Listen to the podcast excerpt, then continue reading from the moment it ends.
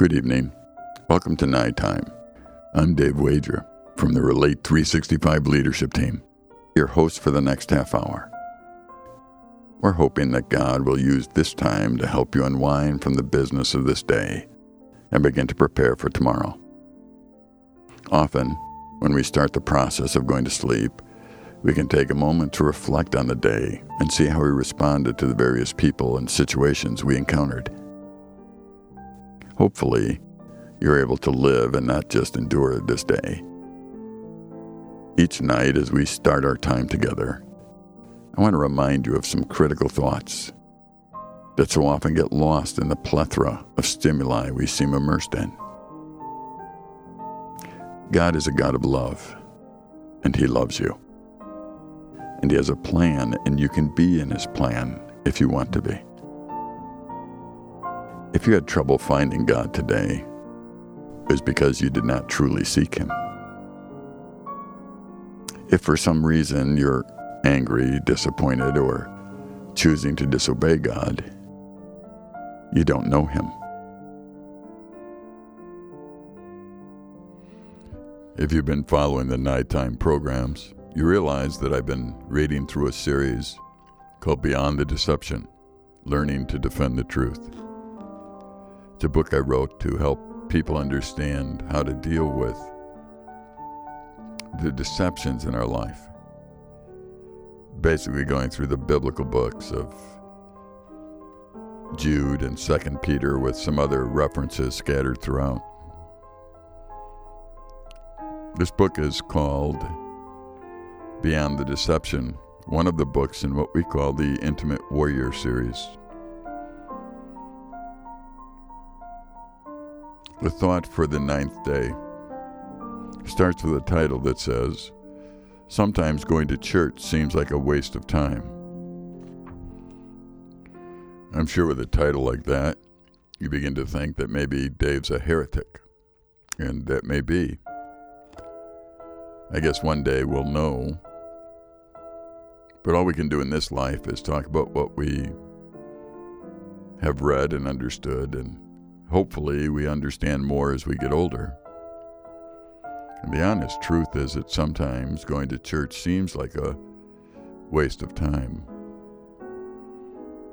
Even though I'd like to go on public record as saying it is not and should not be a waste of time. Titus 3 9 through 11 says this.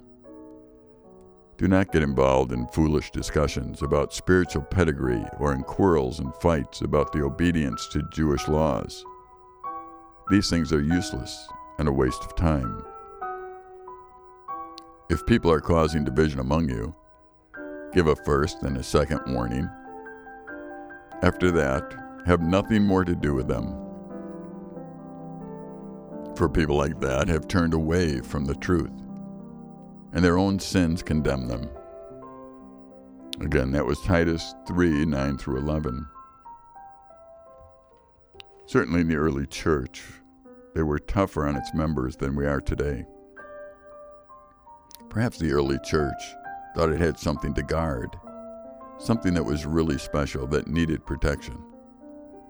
Perhaps the early church was focused and functional and wanted to keep it that way. It seems so easy to get into endless discussions about things that are relatively unimportant. We can talk about our spiritual pedigrees or how we believe in giving 15% of our income to church rather than only 10%. And in the end, we accomplish nothing concerning kingdom purposes. The fact is that much of what goes on in most churches is a waste of time. We gather a group of people in beautiful buildings, give them songs and speeches they like to hear. When things start to get personal, we get angry and try to make things more to our liking or more generic. We talk of tolerance, love, and mercy as if they were licenses for sin and stupidity. In some respects, we have turned the church into nothing more than a Christian United Nations assembly where we are trying to achieve peace on earth by gaining the consensus of humanity rather than evoking, following, and trusting in the power of God. Much of our discussions are a waste of time and only widen the divisions within the true church. It is interesting that Paul warns Titus against such people who are so into personal agendas and interpretations that they end up dividing the troops. He tells Titus to warn them several times, but also commands Titus to have nothing more to do with them when it becomes evident that they will not listen. This sounds harsh. Yet the church is not a political machine. It's the body of Christ on earth. We are not about the unimportant. We are about the most important. The sad reality is that most people will not even recognize the dividers in a church, for they have come to accept such behavior as the norm. What is your church really about? What difference would it make if the doors of your church were closed? How would the purposes of the king be hampered because you no longer existed?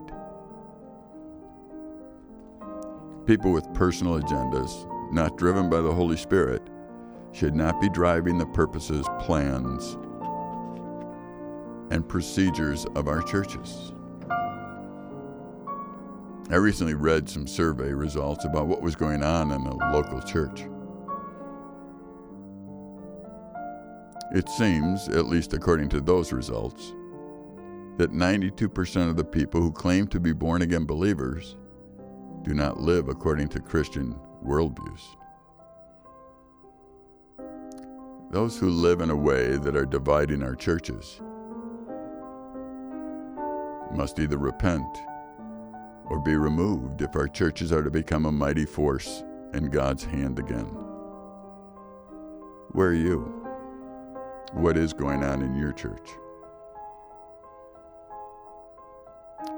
Throughout the reading of this book, which was written really to help young people understand how to look at God's Word and think about it and journal their thoughts.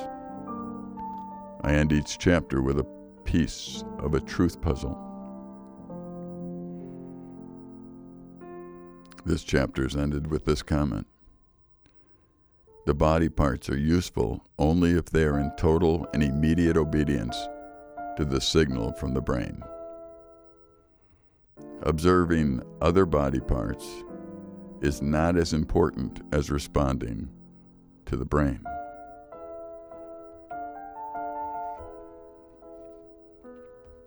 If you've just joined us listening, this is Dave Wager coming to you from the studios on the campus of Silver Birch Ranch in White Lake, Wisconsin.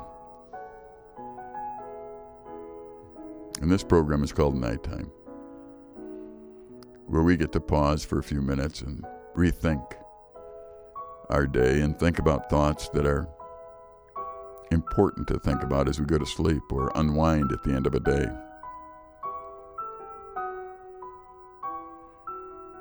I realize this style is not for everybody, and there's many that fall asleep while they listen, and that's a good thing, I think.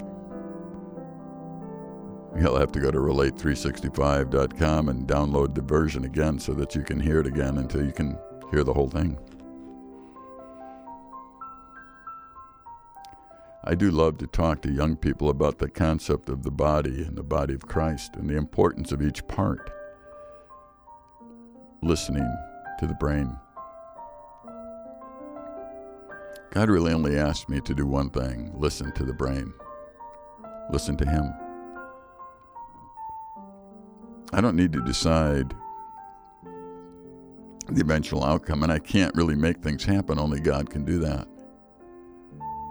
When I think about the body analogy,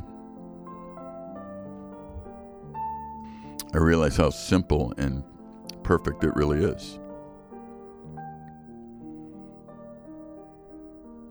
I don't really want my hands to listen to my feet. I don't want my hands to impress my feet.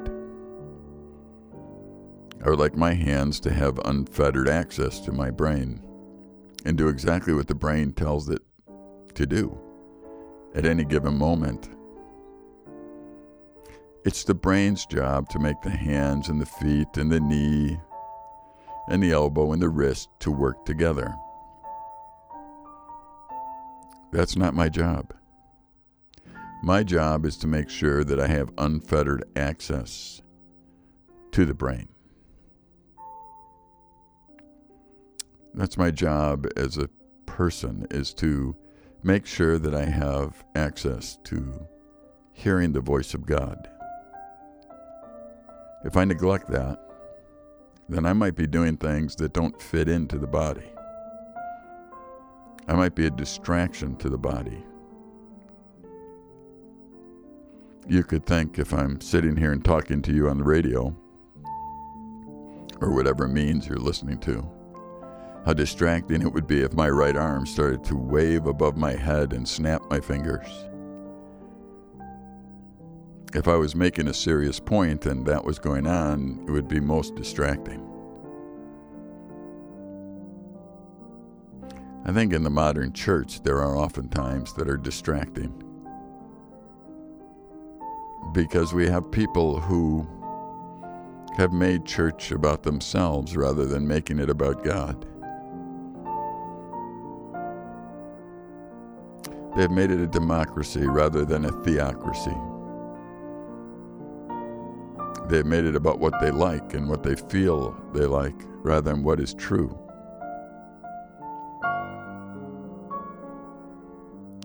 Think it's important that as we go to church that we go to church in order to show the world who God is, in order to hear from those who are in the leadership, the under shepherds, and encourage them to talk to us honestly about the life that they see and the things that they understand. I've said it so often, but as it's told us in 2 Timothy chapter 4, the Apostle Paul tells young Timothy to reprove and rebuke and exhort with great patience. That's what should be going on at church. Certainly, there's nothing evil about affirmation, but to affirm people who are doing things that are not right is extremely dangerous both to the body of Christ and to that individual. We need to make sure that that doesn't happen. Affirmation needs to be based on truth, honesty. It's important that all that we do is based on what we're hoping, and our hope is in Christ, not in our efforts or our methods.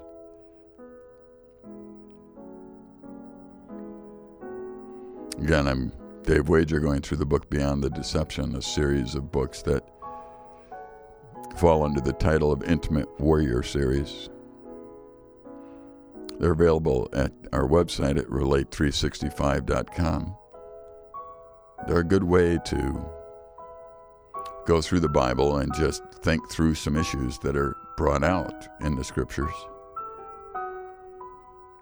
I recently read a review of some homeschoolers that were using it as their daily devotions to help them see what the Word of God is saying and how to interact with it. Each of the books, and there's four of them, are divided into 21 thoughts. And each of the thoughts have some pages where you can write your own thoughts and sit and meditate on things. It's interesting to me how the world has taken some of the concepts in Scripture and warped them. If I say things like meditate on God's Word, there are some critics out there who claim that I'm falling into the camp of chanting and meditation, and yet it's clear throughout the Bible that we need to think about what God has said so that we can apply it to our lives. This very nighttime program is an example of an effort to get us to think about wholesome and right and good things that God has taught us and respond to that. Joshua says that this word of the Lord shall not depart from his mouth, but he needs to meditate on it day and night so that he can be successful at what he does. Of all the things in this world that you cheat time away from, spending time in God's Word should not be one of them. Because it's His Word that feeds us in a healthy way, it's His Word that guides and directs us. Chapter 10 in the book Beyond the Deception starts with a caption that says, Can God, or doesn't say that, it says, God can use donkeys to speak for him. I really need to make myself more available to him.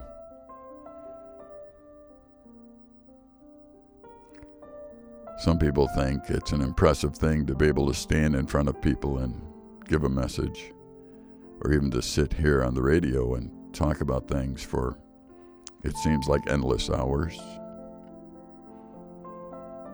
It's not overly impressive because the company that those of us who teach God's Word have are just a bunch of normal people and even a donkey at one time. I remember for a while I carried a picture of a donkey in my Bible and I would look at it before I'd go up and speak to a group. It was my way of reminding myself that the important thing is to let God speak through you. And that really anybody can have that happen, including a donkey. 2 Peter 1 3 to 4, the New Living Translation says this By his divine power, God has given us everything we need for living a godly life we have received all of this by coming to know Him, the one who called us to Himself by means of His marvelous glory and excellence. And because of His glory and excellence, He has given us great and precious promises. These are the promises that enable you to share His divine nature and escape the world's corruption caused by human desires. Again, that was 2 Peter 1 3 and 4. We have received everything we need for living a godly life by coming to know God. Imagine that. God actually has given me what I need. I really do not need a computer to live a godly life, or money, or a nice home, or power, or fancy clothes, or anything else. God is the one who equips me, and He does so as I seek Him. It's so easy to make excuses for my lack of service or effectiveness. I so often want to say that I would do better if I could speak better, had more education, or had a few more resources so that I could share a little more. I am plainly deceived when I think that I will be used of God someday when I gain something that He can use. God uses what is available. Those who are intimate with Him those who make themselves usable vessels. When Jesus fed 5,000, he used loaves and fishes of a little boy. When people came to Jesus with nothing but faith, when all they could do was squeeze through a crowd and touch his garment, that was all that was necessary. God does the impossible he just asks us of our own free will to place ourselves in a position where He can use. When you think about the many He used in Scripture, you stand in awe at the wonderful things He accomplished with such ungifted, untalented, unexceptional individuals. Moses was an abandoned child who did not seem gifted in leadership. Yet he led and is considered one of the greatest leaders in history. David was a little shepherd boy. Daniel and his buddies were captured and put through the brainwashing program. Paul, the man who wrote much of the New Testament under the influence of the Holy Spirit, considered himself the chief of all sinners. There was a time when God brought water out of a rock. There was a time where God used a donkey to speak for him. God has no need of my talent or ability, yet He desires my intimacy and obedience. I am certain that I could be more effective in changing the world if I were more talented. If I had a higher profile, if I had a better command of the English language. But those are all excuses, a deceptive smokescreen eagerly supplied by Satan himself. God can and will use me as I know Him love Him, and make myself available to Him. I am most thankful that He does not leave the efficientness or the effectiveness of the ministry up to me. You know, it's hard in our lives not to elevate ourselves to a status that is unhealthy. And any elevation is unhealthy. We are the created beings, not the creator. We are the ones that make ourselves available. We don't set the agenda. We're known as bond servants or slaves, which means that we are waiting for a commandment from the Master, that we eagerly wait. Another piece of the truth puzzle found in the book Beyond the Deception is this I do not create the plan of God, nor vote on his plan. I am not the one that can make anything good happen. It's a privilege to be used of and by him, not a burden. I've often heard people that have been involved in ministry talk about the hardships of ministry, the burdens of ministry. What if ministry is not a hardship or a burden, but a privilege? What if it's a privilege to be used of God in any way, shape, or form, since He does not need to use us for anything? When you think about it, God has no needs. He certainly doesn't need Dave Wager to do a program called Nighttime in order to get into your heart and your mind. If he chose, he could talk directly to you in the middle of the night. Far more effective and far more brilliant than anything I could ever say. But to be used of God to say anything is important. Not important for God, important for me. When the Apostle Paul was jailed and shipwrecked, he found it to be a privilege to be used of God to share the gospel, the good news with those around him. All the apostles that followed Jesus ended up dying a martyr's death a privilege to die for the king. I think sometimes we can get involved in the woe is me attitude of life where we think because we have followed God that now we are second class citizens when it's the opposite that's true. We're children of the king. The interesting part of that is, is that the king has no need of us but wants us. He wants to share the excitement with us of a life well lived, of a life that is in tune with Him and His Spirit.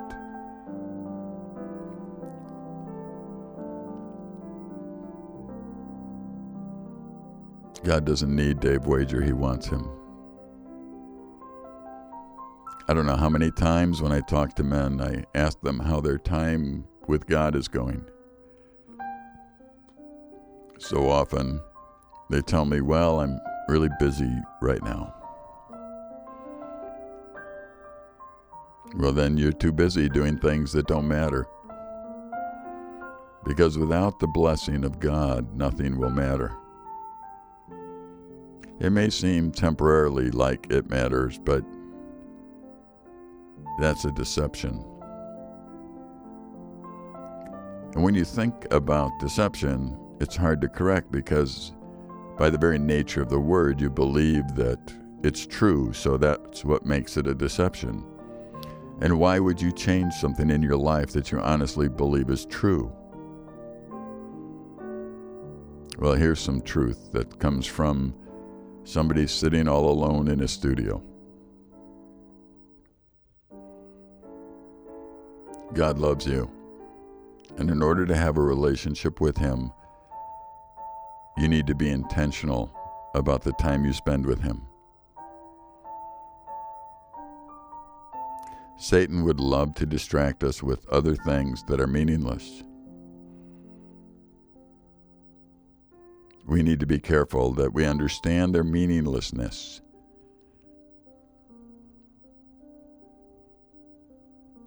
It's not evil to have tasks to do around the house.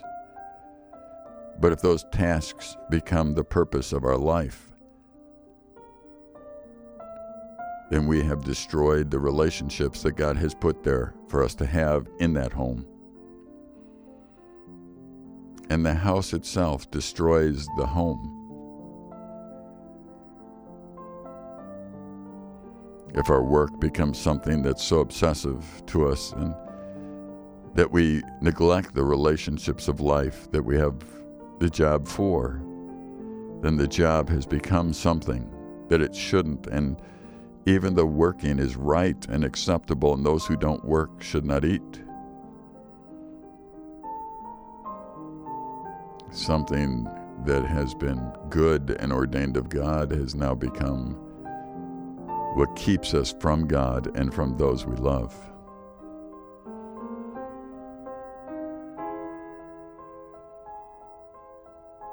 Each one of us has 24 hours a day and each one of us decides how those day time how that time is going to be used and we're not victims.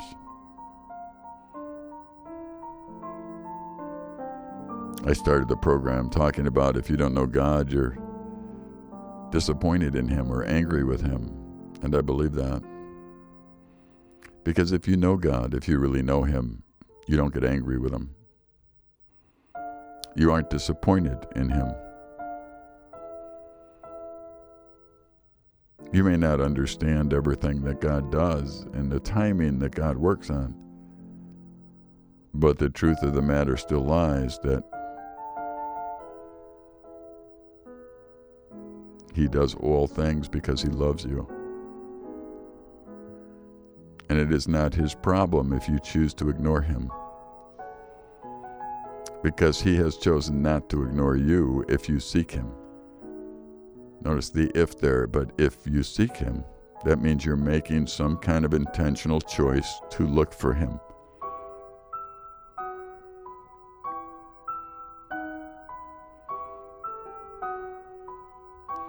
God doesn't want us to live our lives understanding the relational part and making that a priority because that's where all the power and all the success and all the eventual evaluation of our life will come from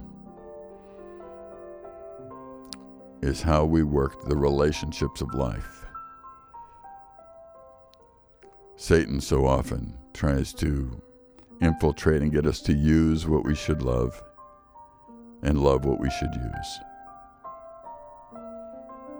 putting us in a very dangerous spot. Well, for now, the choice is yours and mine. I thank you for joining me on Nighttime. Again, this is Dave Wager from the studios of Relate365.com.